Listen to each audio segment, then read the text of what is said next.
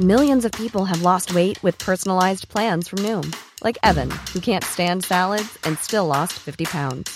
Salads generally for most people are the easy button, right? For me, that wasn't an option. I never really was a salad guy. That's just not who I am. But Noom worked for me. Get your personalized plan today at Noom dot com. Real Noom user compensated to provide their story. In four weeks, the typical Noom user can expect to lose one to two pounds per week. Individual results may vary. Millions of people have lost weight with personalized plans from Noom, like Evan, who can't stand salads and still lost fifty pounds. Salads generally for most people are the easy button, right? For me, that wasn't an option. I never really was a salad guy. That's just not who I am. But Noom worked for me. Get your personalized plan today at Noom dot com. Real Noom user compensated to provide their story. In four weeks, the typical Noom user can expect to lose one to two pounds per week. Individual results may vary.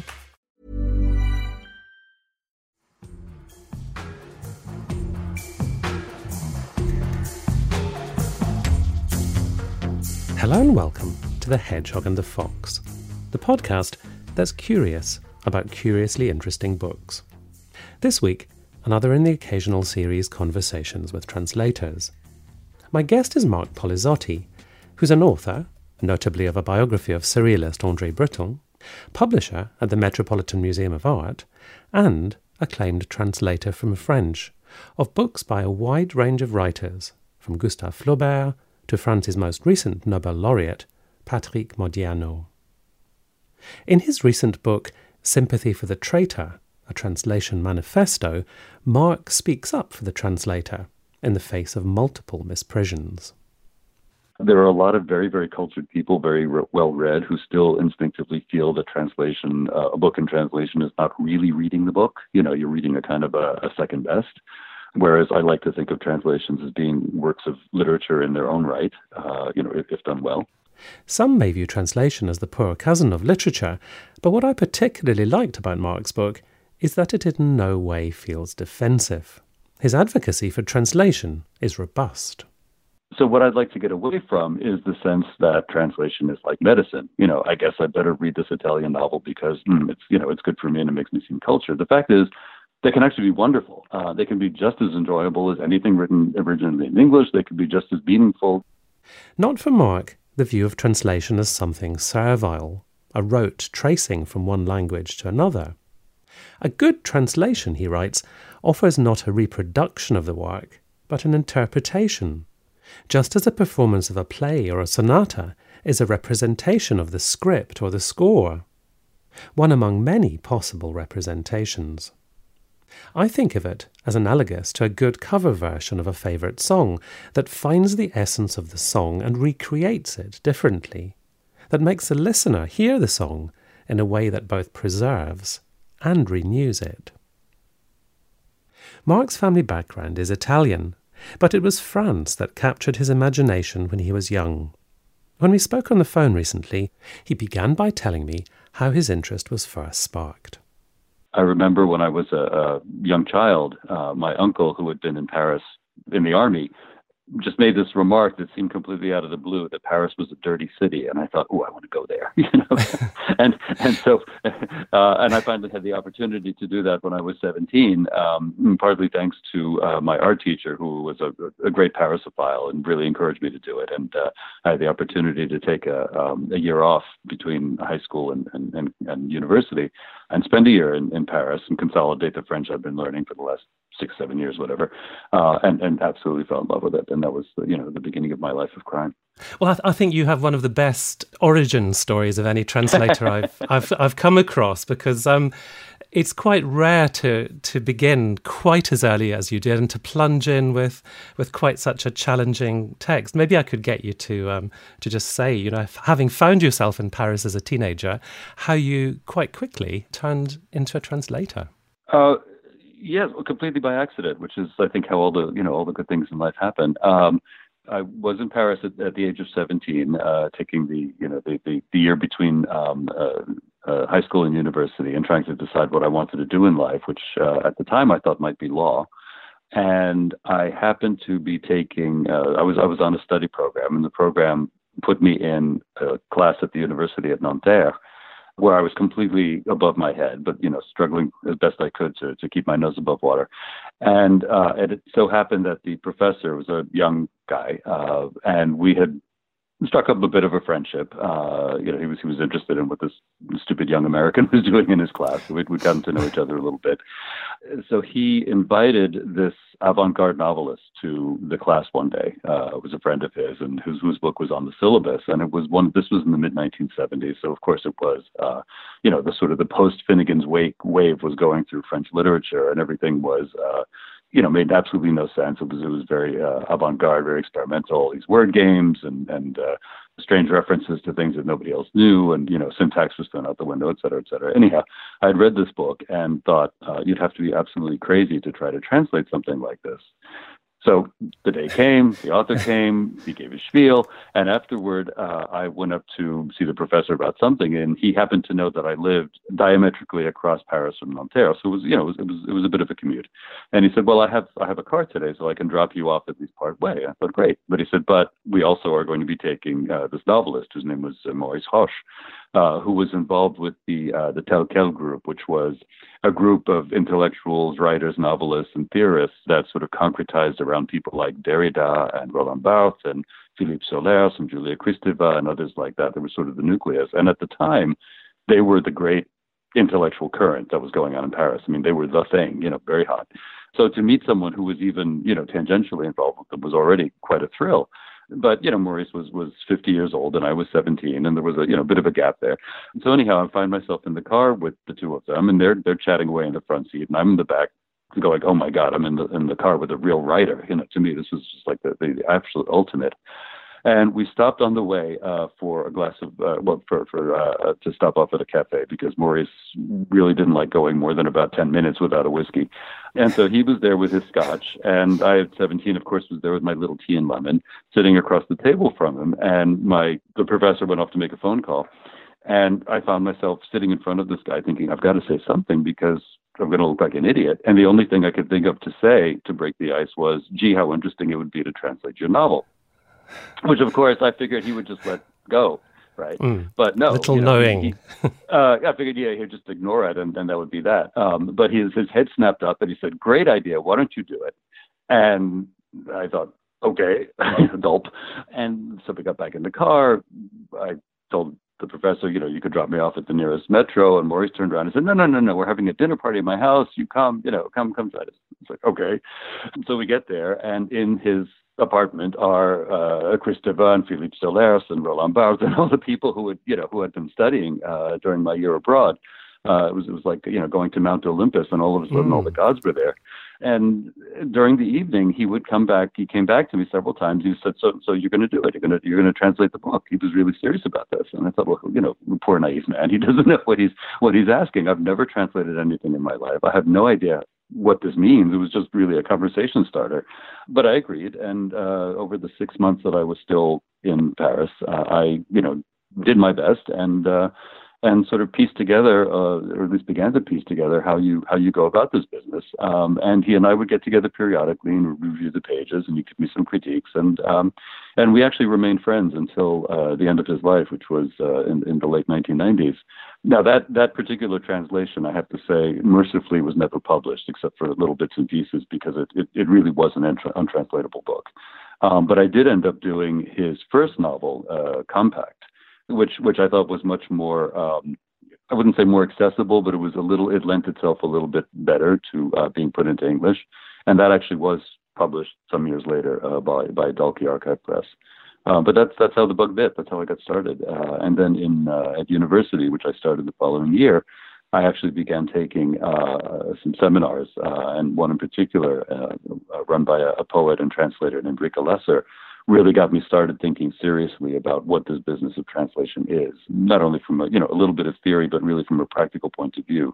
The idea that the choices you make matter, and that there are actually ways of, of going about this, and there are such things as good and bad translations. So you really plunged in, because I was thinking a lot of people begin translating only after they've completed a, at least a, a first, an undergraduate degree. And by that stage, we've got used, I think, to our translations being marked, to it being an academic exercise, to being given a grade. Mm-hmm. And you sort of, you sort of, sort of circumvented that stage, as it were. And I wondered if that, if that gave you a freer sort of sense of the possibility from the start, rather than going through your undergraduate degree and then being maybe a little bit hamstrung by the by the academic discipline. If that sort of conditioned your later approach to translation because you had such an unusual baptism. Well, well, I think it might have, um, and and one of the points that I, I do make in the in the book in Sympathy for the Traitor is, uh, you know, obviously I don't want to denigrate theory. I think theory is wonderful. I find it fascinating, um, and I, I certainly went through a lot of literary theory when, in my in my studies, which, in fact, partly because of meeting Maurice Hoche in Paris, shifted from law to to literature. Um, so I ended up being a, a French lit graduate. You know, translation, to me, has always been a practical pursuit. It's it's about it's about the result. It's about what it does uh, rather than what it is, to borrow a, a, a, a very good distinction from David Bellos. So the idea of theorizing translation, while I find it an interesting exercise, has never really been much of a help to me, because I think the translation studies as a discipline, you know, on the one hand, I applaud it. I love the fact that translation is being taken seriously academically, that it's sort of, you know, moved out of the, the little sub-subcategory of, a, you know, a, you know, underneath linguistics, underneath literary studies, and has become a, a discipline in its own right. But I sometimes find reading this theory that it seems to be theorizing, it's trying to theorize itself out of existence. And I don't entirely understand why that is. You know, yes, one could say that translation is impossible in the sense that you will never fully capture every nuance, every cultural reference, every rhythm, every, you know, bit of syntax that, that the author consciously or unconsciously has layered into his or her text. And yet at the same time, translation happens every day. And sometimes and very often it happens very beautifully. So, you know, there is a bit of a paradox there that you can say, well, this can't be done, but it gets done. My own preference is to stay on the side of it gets done uh, and just do it to the best of my ability. And not only does it seem that the discipline of translation studies is sort of much taken with the idea of the impossibility of the task, it also seems to favour a certain kind of translation which advertises its own foreignness and its difficulty mm-hmm. and its mm-hmm. alienness to the reader. And as you say in the book, coming from the, the pragmatic side of, of writing and publishing translations, that really spells disaster, doesn't it? Because no one is going to read, or no one is going to willingly seek out a translation which advertises its, its, its difficulty to that extent. Right. Well, I think there are a couple of things. I think on the one hand, you know, that is a bit of a reaction to, and, and an understandable reaction to the attitude toward translation as being a kind of a poor cousin, or something that, you know, is a secondary discipline, uh, something to be tolerated at best, something, you know, really to be denigrated. Uh, you know, the original is, is king, and the translation is just, you know, what you poor people who haven't bothered to learn the language have to put up with. You know, there, there's been that attitude really through history, and certainly in academia, uh, where a translation was considered to be, you know, there was something almost a little shameful about having to, to read in translation. And I remember even as an undergrad, you know, courses of literature and translation, there was a little bit of an attitude that, well, you know, if you really put the work into it, you just learn the original language and then you wouldn't need this, you know. So the fact that this is now reacting against that and kind of, you know, valuing translation, I think is great. I think one way it's done it, however, is to kind of push beyond a little beyond the limit, the idea that this really needs to sound like a translation. There's also a political dimension to it. I think, you know, some translation studies, with perfect reason, some some theorists in translation studies are are trying to safeguard against the idea of the foreignness of the original text being brushed under the rug or airbrushed, let's say, out of out of existence by the dictates of uh, popular taste or uh, publishing economics, which, you know, which still in a way try to disguise the fact that a book is a translation, you know, or, or, or the idea that translations are, you know, they're good for you, but they're no fun. And, uh, and so therefore you really try to, to smooth that out as much as possible. Now, the problem is, of course, to me, paradoxically, by pumping forward the idea that it's a translation, in other words, by doing it the way certain people um, recommend, which is to adopt the foreign syntax or certain sentence structure, becomes a little bit of self-defeating exercise, because all you're doing is making it even less fun, and thereby, you know, thereby guaranteeing that you'll have even fewer readers. Yes. Uh, but this also is inherited a bit from some of the German theorists, uh, like uh, Walter Benjamin and Friedrich Schleiermacher, you know, in the, in the nineteenth and early twentieth centuries, posited a view of translation that in fact tried to bring the, as I said, bring the reader closer to the original. And Schleiermacher in particular was, was writing and lecturing at a time when the German language was really, you know, as we know it today, was a little bit in its infancy. In other words, German was, as a culture, was sort of building itself uh, after, you know, having been splintered uh, up.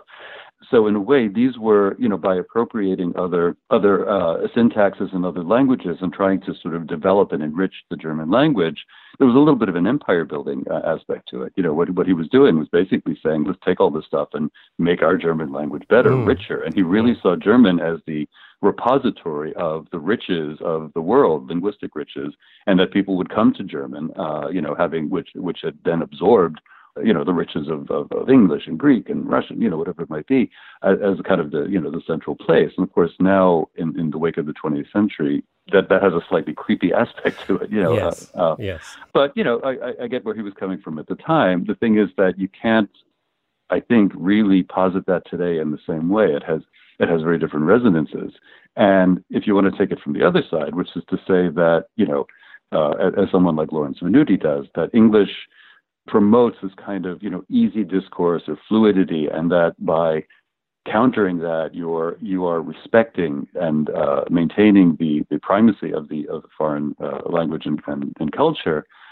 Again, I think that the impulse is good, but the practical result is not so good, because what you end up doing is having something that basically sounds like translationese. Um, yes. You know, a bad translation. Yes. And if you've got a tenured post, well, maybe that's fine to experiment with. But if you're a, a jobbing translator, then you're going to be very harshly judged, aren't you, on something that, that does read like translationese, whatever the theoretical underpinning you might you might be able to, to adduce. Well, absolutely. And, and Edith Grossman, the, the great Spanish translator, points out in um, in her book that, you know, a practicing translator, if you were actually to follow this, the publisher would reject it, because your contract yeah. specifically states that your book is supposed to read like good English. You know, this is, of course, assuming that the original reads like good French or good Spanish or good German. Someone like Maurice Hoche, for example, you know, where it's uh, disjointed and experimental, and, and the, the language is, you know, sort of pulled apart in all directions intentionally. Well, then, yes, the challenge is to try to recreate a sort of an English discourse that will give you that similar effect. But the vast majority of books that are literary books that are brought over into translation, you know, basically read pretty normally with whatever stylistic quirks and differences that the author might bring to it. And so the question is really trying to recreate, uh, and although I hate using this word, a voice, uh, a tone, you know, a, a style that works in a perfectly reasonable English, but at the same time gives a sense of the individuality of that original author. And that that's really the challenge, because you can't write in your own voice as a translator. You're trying to create a voice that sounds like Patrick Modiano or, you know, or, or someone else, um, but in a language uh, that is not the author's own.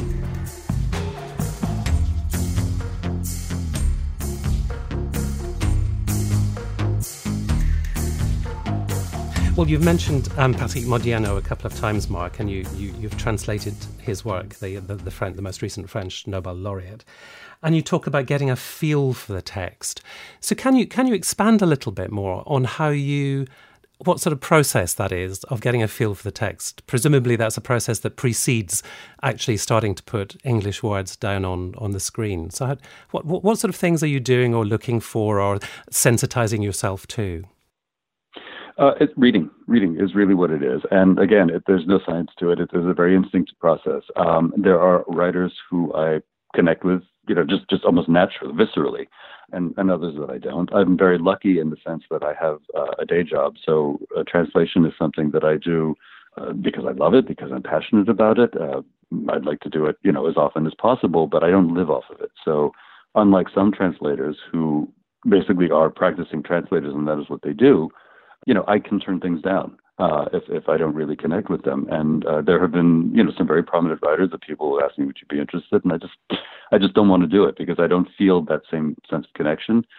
Which is not to say I haven't taken on jobs for money. Which is not to say I haven't taken on jobs, you know, to to you know to as a favor. But when it's someone like uh, Modiano or uh, another author I've translated extensively, Jean Echenoz or or or Flaubert. there's something in the tone, there's something in the text, there's something in the point of view and the um, the, the way they go about constructing their, their sentences uh, and the way they go about expressing what they express that I just feel I get. You know, I understand mm. this. This this is something that uh, that makes sense to me. And at that point, it's it's possible for me to then kind of reimagine what that would sound like in an English that I hope uh, represents to an English language reader what that person is doing in, in, in the original French. You know, with Modiano, it's uh, he's got a very uh, what seems to be a very plain-spoken, straightforward style, although it's it's obviously a lot more complex than you know than than you would see on the surface. I think what what all of those writers have in common is uh, even though Flaubert is you know is a little more involved uh, linguistically, they can be very dry. Uh, none of them wears wears his heart on his sleeve. And at the same time, there's an ability to bring forth beneath the surface a great well of emotion. And so to me, the, the real challenge is maintaining that, you know, kind of even surface and keeping the storm underneath. And and that's something that I, I particularly respond to in, in, in writers, uh, something that I particularly love. And um, so to me, that's that's that makes work a pleasure because I'm not fighting against my own instincts. It's, you know, I really feel like I'm able to plunge deep into what was going on in this text and how it was put together and then try to reinvent that mechanism in, in another language. And that presumably is a reiterative process where you you get a feel for the voice. Sorry, I've used the word voice, which you don't you don't like. No, that. no, well, you, I, you, I started you, it, so. uh, but you're you're getting a feel for that for that text, how it's working, and then you're you're attempting to create a, an an English correlative or representation or recreation or, or however you want mm-hmm. to see it. Mm-hmm. But but presumably sometimes that, that comes relatively quickly and easily and sometimes it takes it takes longer till you feel that you've you've captured what you set out to capture. Uh, it always takes long, to be perfectly honest. And and you know, simplicity I think is the is the most difficult thing that there is, which is maybe also why I enjoy this challenge. Uh, you know, in a funny way, someone who has a much flowerier style, it can almost be easier to to translate. Um, it's that it's that simplicity. It's the economy of language uh, that can really make you pull your hair out. And um, uh, yeah, I remember there was this one piece by uh, uh, Echenoz, who's who, like Modiano, is a very spare writer. He, you know, he says a lot in very few words. And there was a, a story of his that I translated, and I went back later. I uh, had to look at it again some years later for something, and I realized that my English version was considerably longer than his French, just in terms of word count. Now, mm. the rule of thumb in French to English mm. is that French runs about fifteen percent longer than English. Yes. So by rights, my version should have been shorter, and I was absolutely horrified. And it prompted me to actually go back and kind of re-translate or, you know, revise the translation by just pulling words away and, and, and really sharpening that language. And, and finally, uh, you know, it was a much better version. Uh, unfortunately, I didn't know that, you know, years ago when I did the original. But uh, it's something that, you know, as an exercise, I'll keep a running word count when I translate someone like like Modiano, for example, to make sure that my version does not end up being too too many words. Um, and that sounds like an arbitrary exercise, but in fact, what it does is it forces you to really look at your phrasing and, you know, what you've said. Do you need three words? Well, maybe one will do. Uh, I think it, it sharpens the language. It, it's something that I would actually recommend to any translator is, you know, although it seems kind of a silly and arbitrary thing to do, look at the original word count of your, you know, of your text and look at, at your word count of the English and see how they relate to each other. Um, many languages run longer than, than English uh, normally. So that should tell you something if your English is running longer than the original. You mentioned, Mark, a moment ago, translating Flaubert. You translated uh, Bouvard et Pécuchet, his, mm-hmm. his, his last great novel. Tell me, is it different when you're approaching a work from literary history, which has been translated several times before, is more remote from today in terms of its its language, its style, perhaps its preoccupations? How do you approach something of that, of that nature and that stature? Yes, it is more difficult, and I think for a couple of reasons. First of all, because you do have the weight of history, and Flaubert in particular, of course, being the uh, you know the, the the writer of the mot juste, and you know famously re- complaining to you know to his many correspondents about how he labored over every word and every sentence, you know, and how it, how it took him hours and hours and hours to produce a phrase. You, you feel that, you know. I say in the book that I, I felt that, that like he was like this little homunculus sitting on my shoulder, just you know, sh- shaking his head, going no, no, no, no, no, every time I tried to translate uh, a phrase of Bouvard and Pécuchet. But, uh, you know, the fact is that also, again, is, is, is a great uh, mind sharpener. Uh, the difference in time certainly does make uh, make a difference. The um, you know, what, what I tried to do with his with his text was to create a kind of a timeless English. So I'm not trying to make it sound intentionally nineteenth century in an archaic sense. But the thing about Flaubert, too, is that he's got a very modern sensibility. Again, this sort of, you know, matter-of-fact kind of tone, even while describing these horrific or, or extremely funny uh, things. You know, it, it really is very, um, very dry, you know, very, very, um, you know, sort of the opposite of, of uh, slapstick. So it it wasn't that difficult in that regard to find a voice, because the modern sensibility actually kind of kind of worked uh, with him. You know, of course, I wasn't going to put in complete anachronisms, but, uh, you know, I tried to make it sound easily accessible to a reader today, which wasn't always the case with some of my predecessors. And and I, I should say that I generally don't go back and look at previous translations when I'm working on one. I don't want to be influenced. If I'm really stuck on something, there were, you know, one or two bits of terminology, uh, because this, this uh, Bouvard and Pécuchet is about these two um, characters who go through pretty much every field of human endeavor uh, that, that existed in the nineteenth century. And so there's a lot of technical vocabulary that Flaubert researched very carefully, and some of these things, uh, you know, because their their technologies no longer exist, uh, were really hard to, to to find. You know, what particular kind of farming implement was that? So um, occasionally, I would go back to the previous translations and, you know, see what they had done, and, you know, just get a couple of pointers. But but by and large, I try to stay away from it until afterward, because I, I don't want I want it to be my version. I don't want it to be a pastiche of, you know, even an unconscious pastiche of someone else's.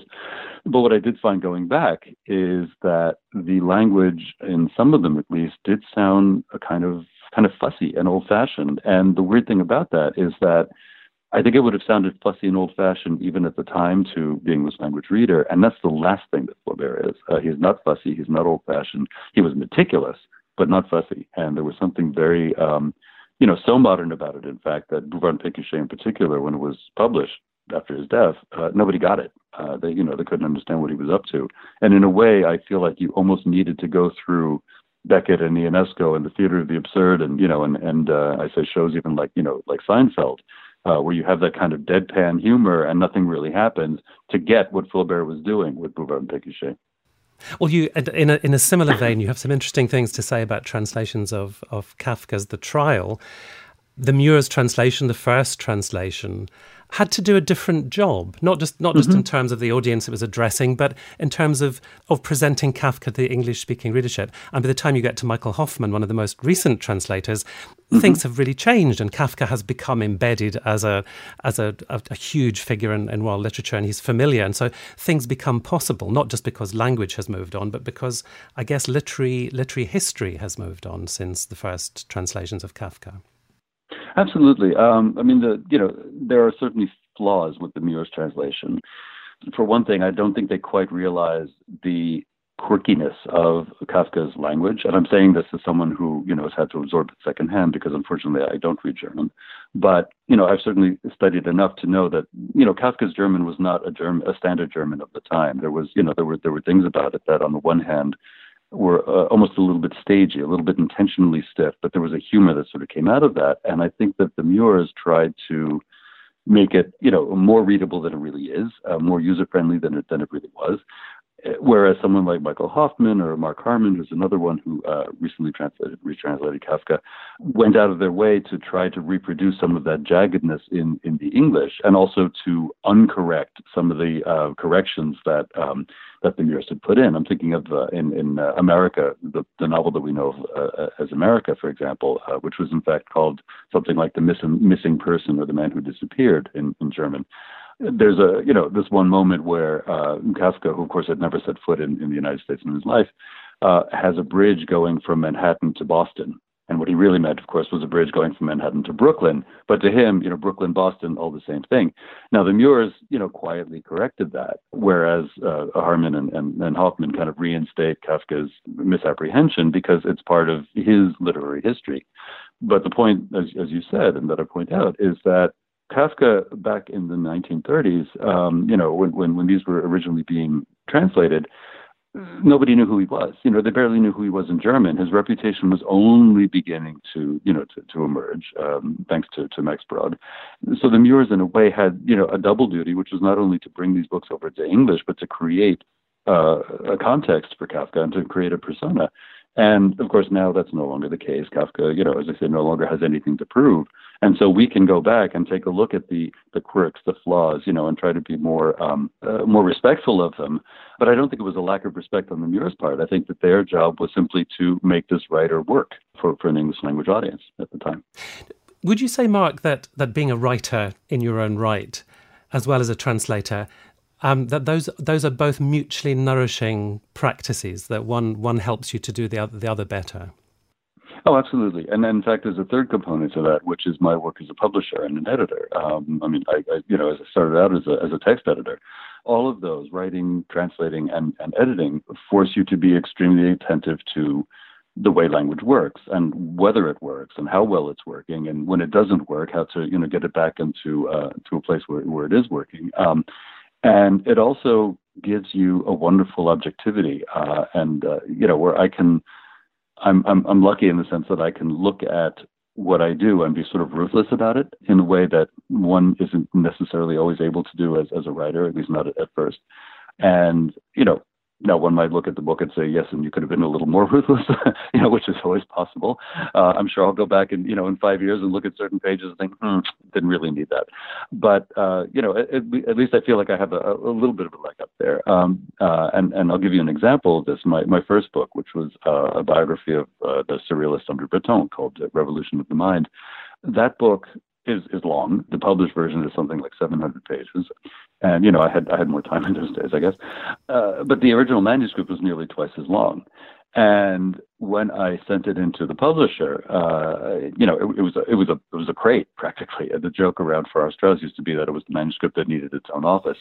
And uh, it came back from from the publisher with a short note um, saying, "This is terrific. Cut it in half." It was it was absolutely right.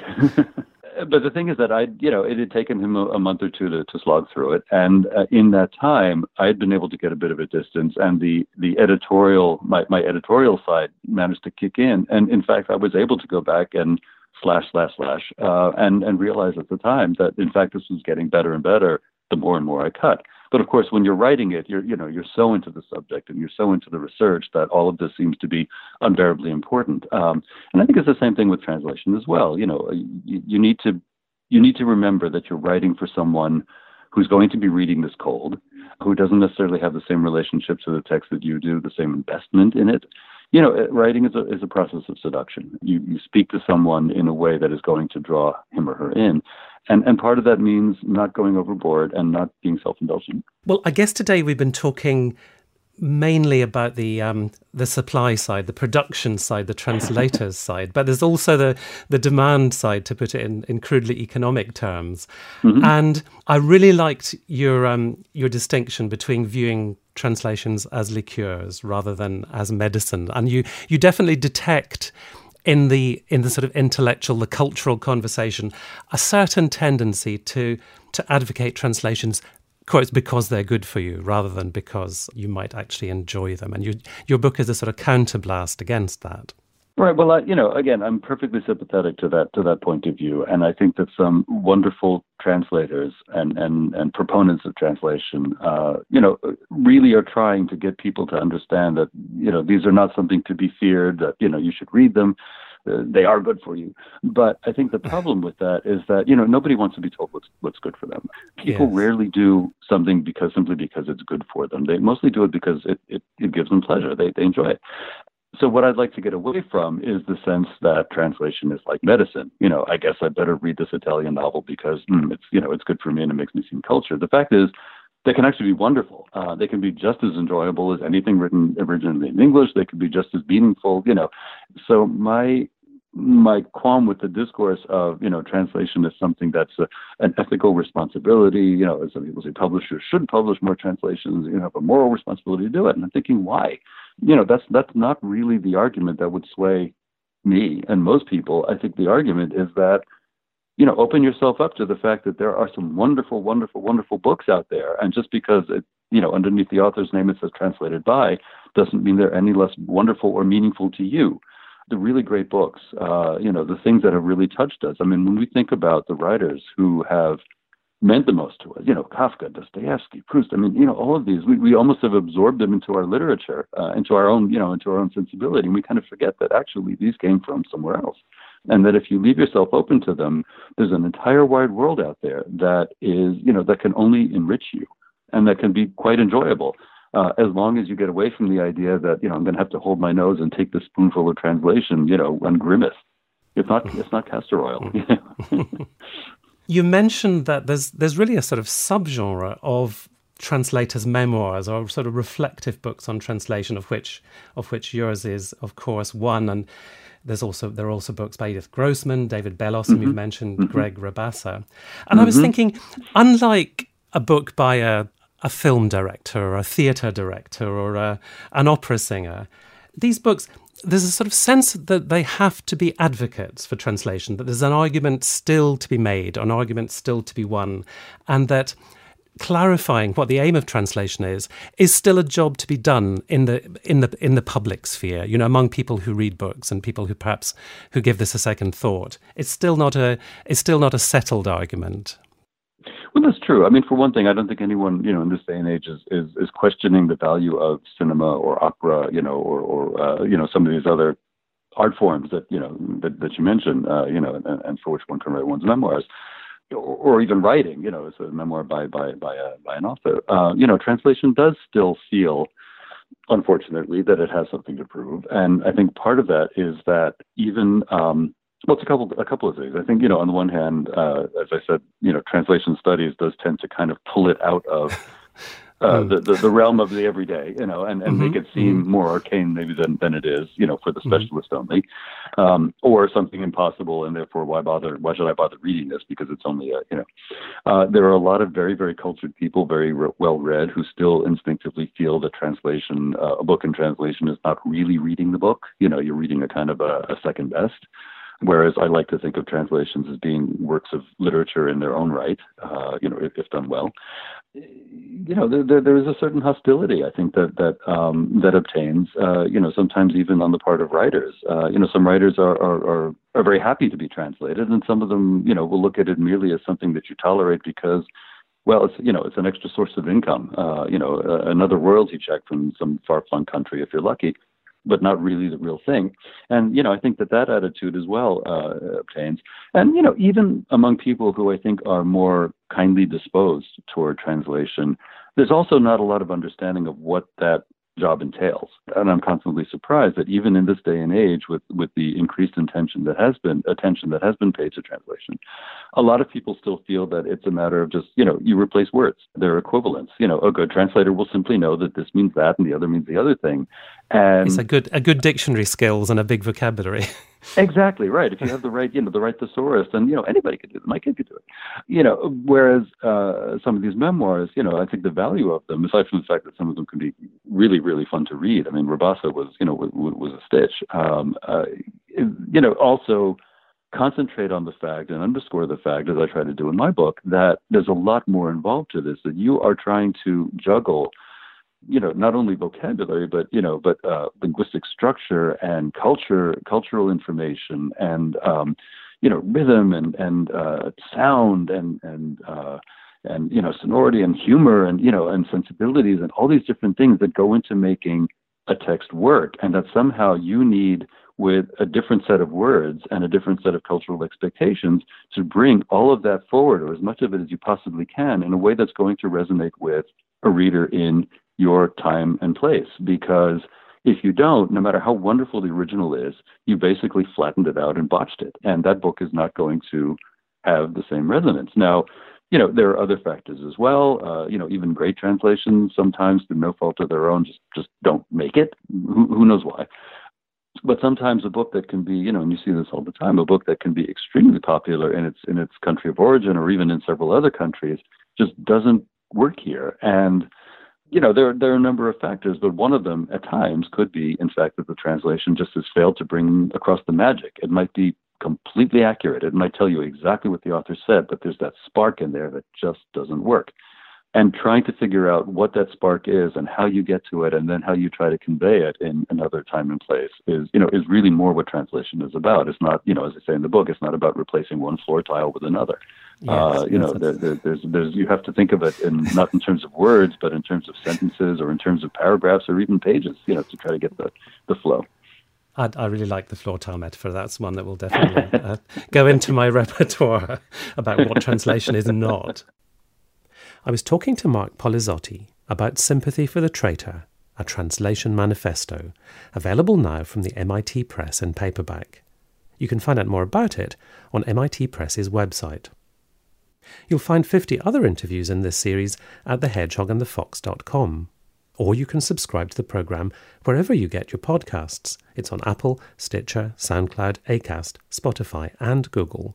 And you can catch up on any interviews you've missed and even leave a review. I'll be back again next week with another programme. So until then, thank you very much for listening. Goodbye.